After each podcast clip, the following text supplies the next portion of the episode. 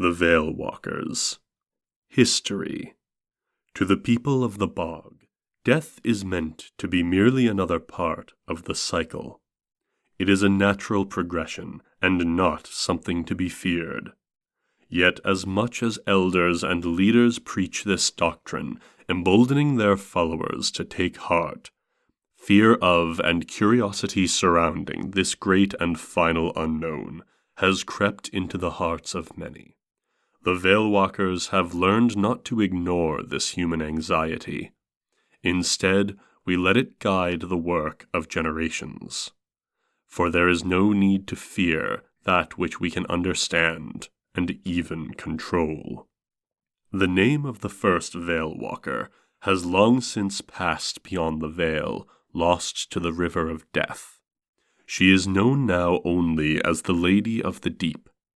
So says the legend that it began when she lost someone close to her. Perhaps a child, a lover, or even a friend. The grief of that loss drove her to throw herself into the bog intending to drown. Instead, she sank and slipped through the veil, still living. Terrified, out of place, Clinging to life anew, she clawed her way back from those depths, possessed of a greater insight into a heretofore unseen world beyond. With the settling came the oldest practitioners among our clan, the Delvers. Unlike the witches of our age, early Delvers had little spiritual knowledge of the veil. Their knowledge and practice came through experimentation through harsh trial and frequent error. Following in the footsteps of the Lady of the Deep, the delvers would sink into the bog with naught but a rope tethering them to life, charting the river beneath the veil as best they could. Life as a delver has always been perilous beyond compare. To assuage some measure of the risk, they work in tandem, one to dive and one to serve as anchor in our mortal plane, drawing those who go beyond back. Owing to this, the bond between two delvers is one of implicit trust and closeness.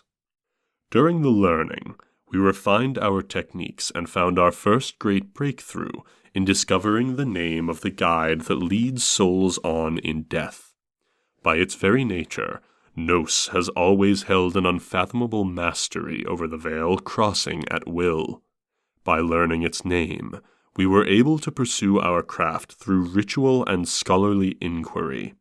We joined the other clans in a pursuit of knowledge and set out to enrich our magic and explore the depths of the veil. Over time, we learned to perceive the veil even from the surface and extend our influence past it from the safety of our own plane. We learned to speak with the dead and unearth the secrets they held but our influence was not solely over the realm of the dead. Before long, our talents caught the interests of the other clans. While the living always profess to honor death as another part of the cycle, under that veneer of reverence so often lurks the desire to forestall and subvert it. Friends and family of the fallen, unable to move past their grief, would employ a wanderer of our clan to reach loved ones and find solace. When this was not enough, and oh, so frequently was it not, they would employ our more potent skills. Retrieving spirits from beyond the veil has always been controversial at best, forbidden at worst. While our magic is capable of drawing a spirit back from the grasp of death and returning it to an earthly form, Witches throughout our history have refused to do so, or agreed only under the provisions of a strict personal code. Such conviction tends to erode under the persistence of the wealthy and influential. Offerings mounted in proportion to the demand for us to return loved ones, and in the end, even the most cautious veil walker has their price. As the breaking began, fracturing the clans of the bog, we held a unique position. Our skills were desired more than ever as the death tolls and need for soldiers rose. That need elevated our status, but it was also a blade that cut both ways. It was a fertile time for corruption to overtake the senses, and our witches scattered to all corners of the bog in search of their own fortunes. For every trustworthy and skilled practitioner who turned down a request, three more who lacked in scruples would appear to take advantage of the desperate or foolish. Their works were wanton, always leaving the bog worse for their passing through it. Some went so far as to become common thieves, making off in the night with iron or books. The worst would leave accompanied by an army of the fallen and possessed.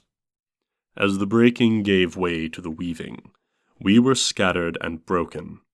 The charlatans among us had branded our clan with the stain of their misdeeds. Outsiders looked upon us with fear and loathing. Even within our ranks, the seeds of dissent and distrust had grown into deep divisions. Out of this chaos was born the Pale March.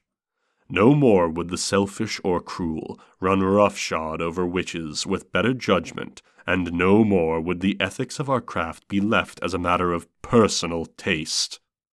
The Pale March heralded an age of reform, codifying our magics and recruiting promising young prospects before they could be overtaken by avarice.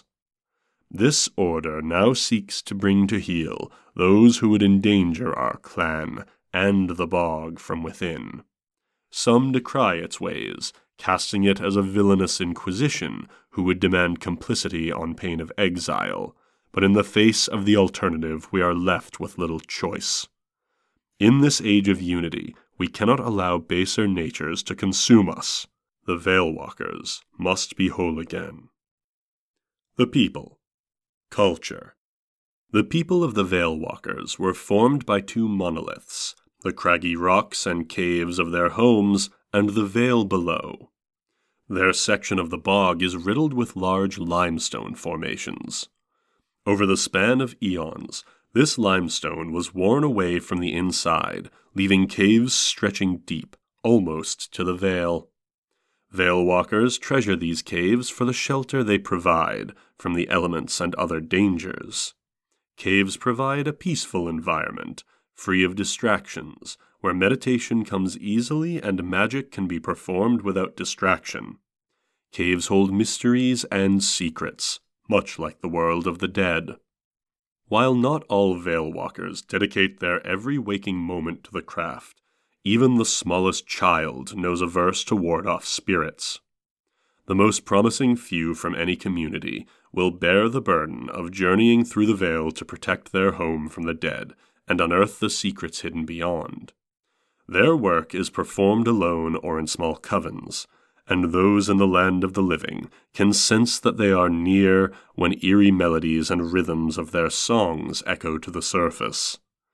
While often considered unreasonably dangerous and old fashioned, delvers also still practice, diving deep into the mire to pass through the veil and explore the world beyond. It would, of course, be impossible for veil walkers to survive on meditation and contemplation alone. The backbone of any veil walker community is the family on the surface ensuring food is gathered and homes tended. Dedicated witches are somewhat of a mixed blessing and treated with mixed reactions. On one hand, skilled veil walkers bring prestige and protection to a community. Wandering veil walkers bring bog iron and other commodities in return for peddling their skills to other clans.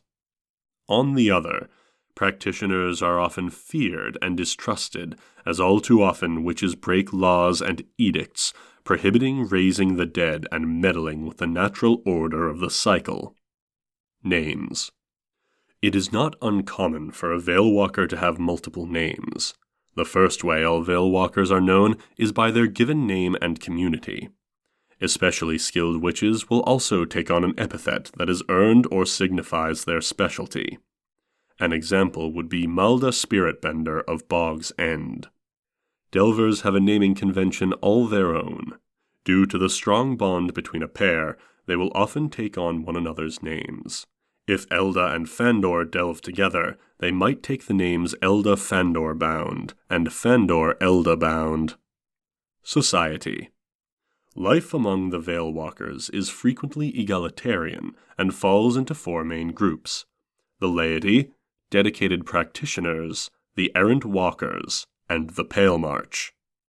Due to the small sizes of communities, strict hierarchies are both unnecessary and often counterproductive.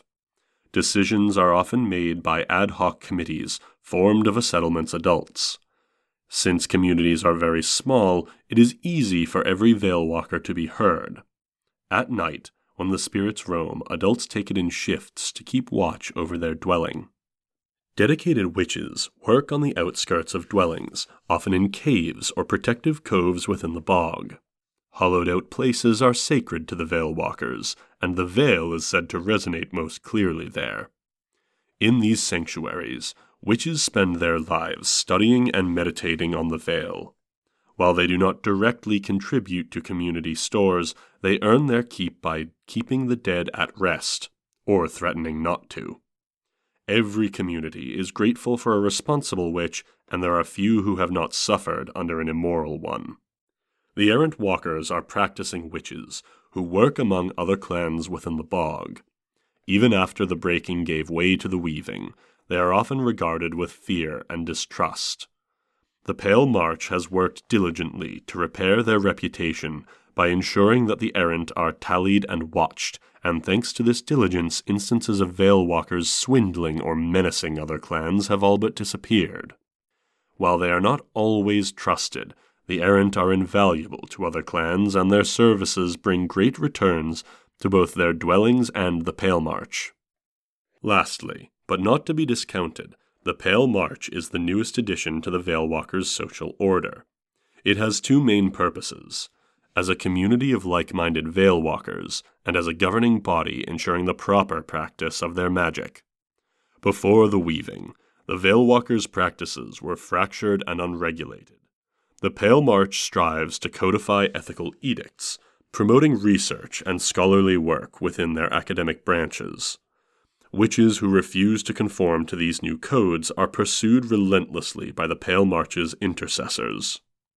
Ghost Stories Fables of the Veil Veilwalkers saw early on the dangers of their craft, so nearly every community passes on tales of a witch consumed or driven mad by their dealings with the veil. One of the most common is that of a young gifted child who lost a treasured pet. The child, unable to let go, reached past the veil to bring their pet back. Emboldened by success, they went on to return more and more creatures until the day a parent passed on. When the child journeyed once more to find their parent's spirit, the weight of that old soul dragged them down. Unable to return, they were snared by the current beyond the veil and carried so deep into death that even their screams could not be heard. Hauntings. Along with these tales of warning, most communities will tell stories of the spirits and creatures that frequented their homesteads. Often attributed to their close connection to the Veil, the Veilwalker territories have more than their fair share of visiting specters. Harmless or benevolent spirits are tolerated and even celebrated within communities, and tales of sightings are often shared over a drink or a campfire. Children seem to be especially sensitive to these shades, and it is not uncommon for a child to have a pale friend, as they are called. Some are even bound to trinkets to keep company, serve a witch, or bolster spell work. Aside from the spirits of humans and animals lost, there are forces in the bog that were never alive at all, from the will o' the wisps to objects that have absorbed the emotions of the magically potent. These sprites sometimes help lost travelers, but more often than not they only confuse or even trap the unprepared. The undead. Those returned from beyond the veil take many forms, but the moment they inhabit once living flesh, they are doomed to an existence as an undead. Many times, these are wayward souls that found their own way back, or were returned by magical means. They may be mindless, possessed corpses, wandering aimlessly or controlled like puppets, but those more desperate to cling to life may have minds and wills of their own. The most dangerous by far are witches who have returned from death or overlong sojourns beyond the veil, still retaining the magic they learned in life, but steeped in the veil's power. These are known to imprison souls on a whim or menace entire villages single handedly. Outsiders often accuse the Veilwalkers of subverting the cycle with their magic, but a Veilwalker has no means of turning the cycle back on their own. The closest their witches have ever managed is inducing unlife, a vicious cycle of cursed subsistence. Undead must consume life to maintain their shell, but the more they strive to satiate their hunger, the more their cravings grow. In the end, their humanity is always lost to that desire, always. The cycle will have its due. The structure Community Most Veilwalker dwellings were founded on rocky terrain, where the clan pulled together farms and homesteads out of sheer force of will. Homes and stables are built from caves, natural or carved from the limestone, and are fitted with wooden fixtures like doors and canopies. Massive cave beetles are kept as beasts of burden, and protein typically comes from fisheries and self contained cave pools. Cave ripened cheeses are a delicacy, as are various mushrooms and snails. Bioluminescent reptiles serve to light the way in caves, but children often keep them as pets. Barren as Veilwalker land is, dwellings rarely grow past a few dozen families at a time. The intractable nature of the terrain further ensures that on top of being small, dwellings remain largely isolated. Even within dwellings, practitioners work in small groups. Delvers work in pairs, with a diver and an anchor, though individual pairs may join forces to form larger groups. Covens of spiritualists often contain one or two masters and a handful of apprentices, though hermits are not uncommon. Much of their spiritual work occurs in caves below. With the dawn of the Pale March, there was a sense of the clan as a unified people with a purpose. The Pale March was able to provide some semblance of order and protection against witches who sought to abuse smaller dwellings for their own gain. They enforced a set of edicts for practicing witches to follow. Beyond that, they encouraged witches to come together to share their craft and grow. While communities frequently do not have much to offer the Pale March, errant walkers will contribute dues from their work abroad to keep the order afloat.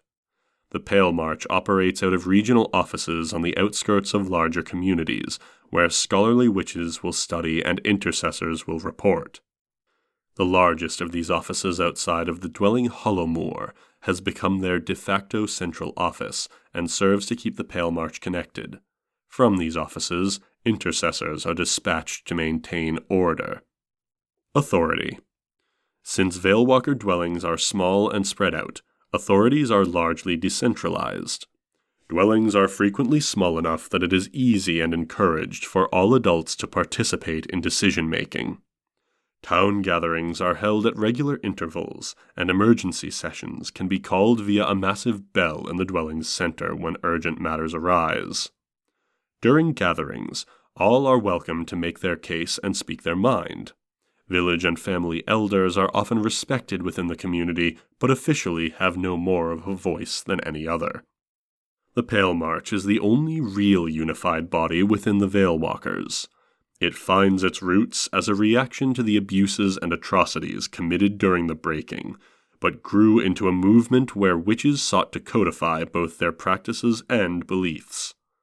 Prior to its formation, there was much disagreement as to the ethical limits of Veilwalker magic. Some witches confined their practice to the contemplation of the veil, while others pledged to use their magic to keep the dead at bay. With the dawn of the Pale March, most Veilwalkers agreed to a new set of laws and expectations known simply as the edicts. If anything, plenty of hermits and small covens pleaded for stricter regulations. Most witches welcomed not only the philosophical discourse, but also having consistent boundaries to operate within. Most, but not all. the Pale March found itself faced with a slew of renegade witches who had made their entire living preying on helpless communities. Especially at first, there were too many threats for the Pale March's official intercessors.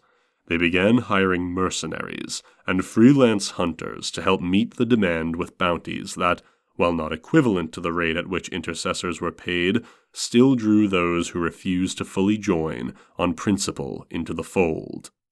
The inequality in pay and treatment alike between intercessors and freelancers has not gone unnoticed, and frequently causes tension between the two groups.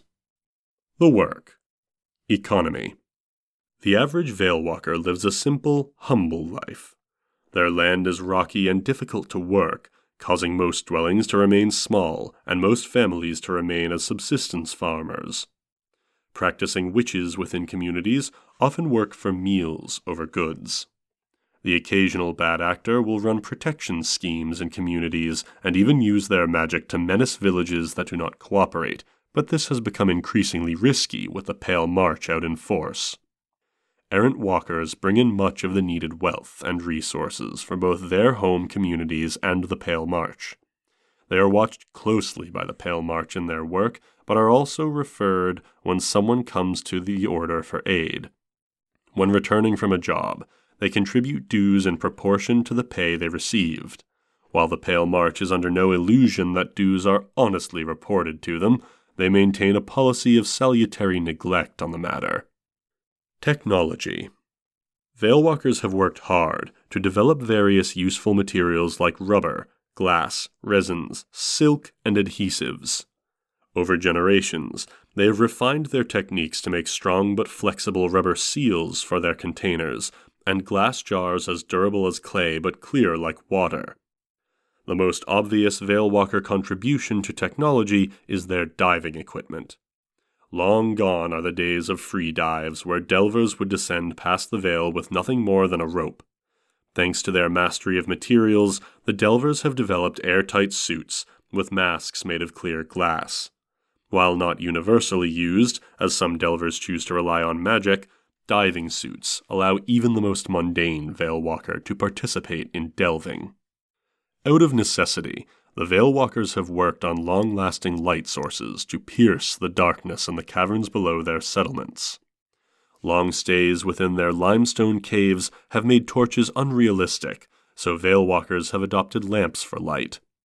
In order to be both cheap and sustainable, lamps are usually simple glass jars or round bowls held in nets stuffed full of fireflies, glowworms, or luminescent lichens that cast the caves in a pallid glow. Magic. Veilwalker magic has many manifestations, but always focuses on the veil and the realm of death beyond it. While the Pale March has been working to consolidate and standardize magic, Various approaches exist, and individual communities often practice with their own flair. The oldest form of practice is delving, a nearly non magical technique of diving into the bog to physically pass through the veil. Due to its infamously dangerous nature, delvers have been careful and ingenious in developing techniques. Originally, this was done with a simple rope and sheer lung capacity but delvers were eventually able to develop air hoses out of tree sap. Eventually, anchors discovered simple charms to maintain pockets of air around the heads of their paired delver. Another form of practice popular with hermits is meditation. Hermits or small groups of witches would venture into the deepest reaches of caves. They would spend hours at a time gazing into pools connected to the bog by deep networks of tunnels. According to witnesses, they would chant, causing the pools to glow with the magic of the veil. Steadily, the veil would draw close until the witch could peer through and interact with the world of death directly. By far, the most common and famous technique is soul singing.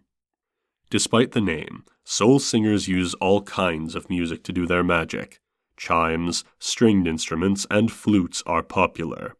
But within a community, drum circles remain an old favorite, while errant walkers are rarely found without their instrument of choice, a soul singer's voice is always with them, contributing to the name and popular image.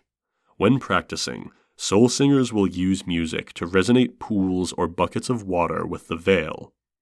As the music swells, a talented soul singer is able to journey past the veil to find answers from the river of death that lays beyond.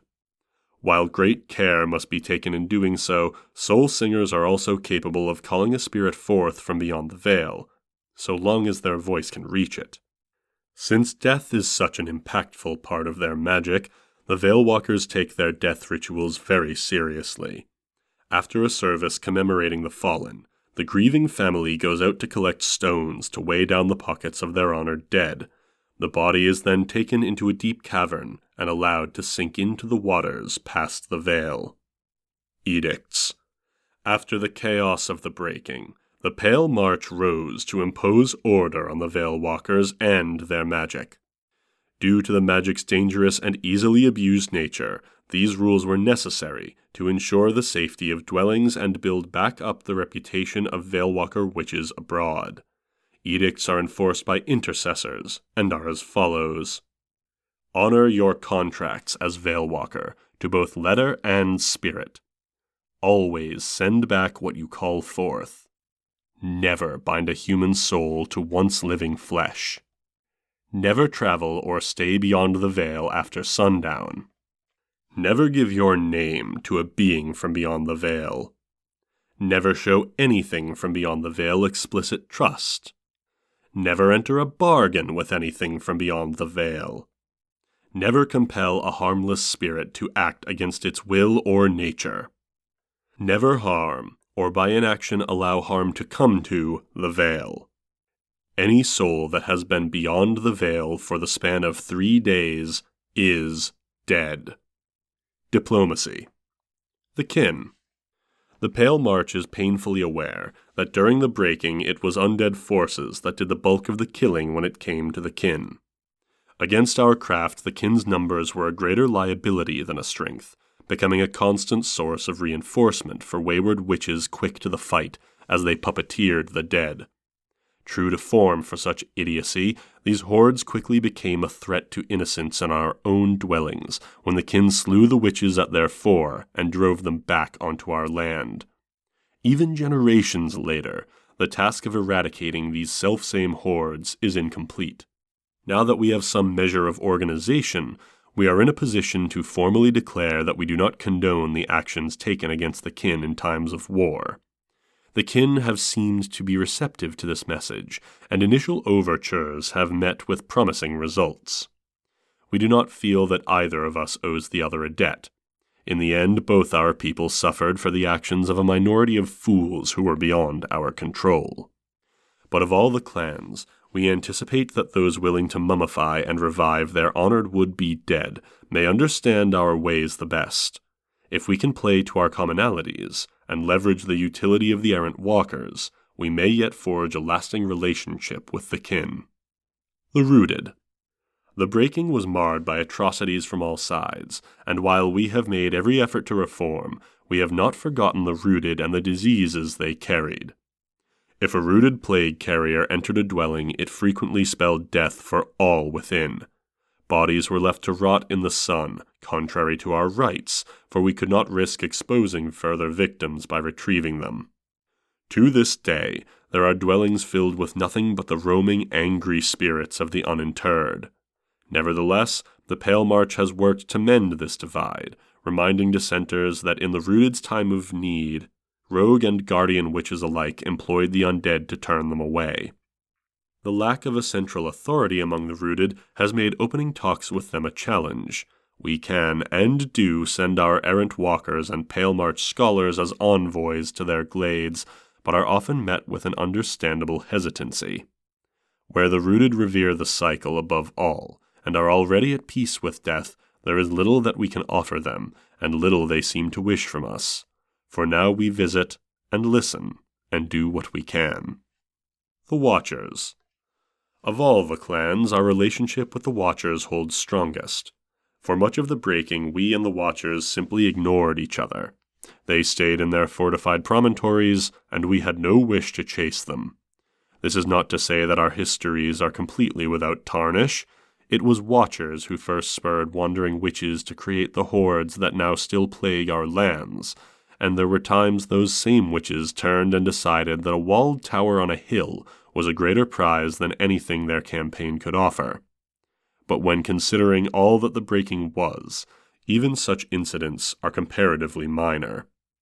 As the Pale March seeks to collaborate with other clans, the inherently academic nature of the Watchers resonates with their aim. We have begun working with the Watchers, sending scholars to share knowledge in their observatories. Together, they combine the memories of spirits past with the prophecies of Watcher stargazers to mutual gain. Our intercessors hope to aid the Watchers in clearing fallen promontories in time, but as of yet, no plan exists by which to do so. The Wilders. It is clear that for many roving witches during the breaking, Wilder bands made an attractive target. Devoid of magic, never fortified, and unready for the onslaught that undead could bring, they were easy pickings for the shameless and greedy. It is unknown just the extent to which they were marauded during the breaking, but they have clearly learned that the best way to fight an undead is to slay its master. Even when we send errant watchers to fight undead, we must be very cautious if a wilder band is nearby. Should they mistake the hunter for a witch controlling the monsters, they will strike without mercy or hesitation.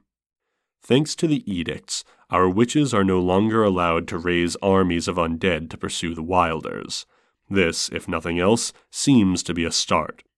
The wilders do not frequent our lands, inhospitable as the terrain is, so the Pale March has asked errant walkers to reach out to them.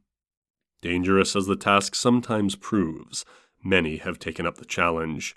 Those that meet with success have been able to engage with wilder bands, trading what goods they can for wilder crafts. Even so, progress is slow. The Wilders are not a clan the way that the others are. What views one band carries, another surely will not. We are committed to showing them that in the weaving they have nothing to fear from us, but this is a work that will take time and patience. The Circle. When this coven was first proposed, the Pale March leapt at the chance to join we are all too aware of the temptations faced by solitary witches of our clan, and the devastation so often wrought by the unsupervised abuses of our magic. Such evils were just as often worked upon Veilwalker dwellings as against any other clan. The other clans fear and mistrust us, and if we are the slightest bit honest with ourselves, we know exactly why. We have wicked works of generations to undo, and a most grotesque reputation to unmake. The Circle shares the aims of the Pale March in its emphasis on unity, and it is exactly the forum to show the rest of the bog the truth of who we are and what we refuse to be.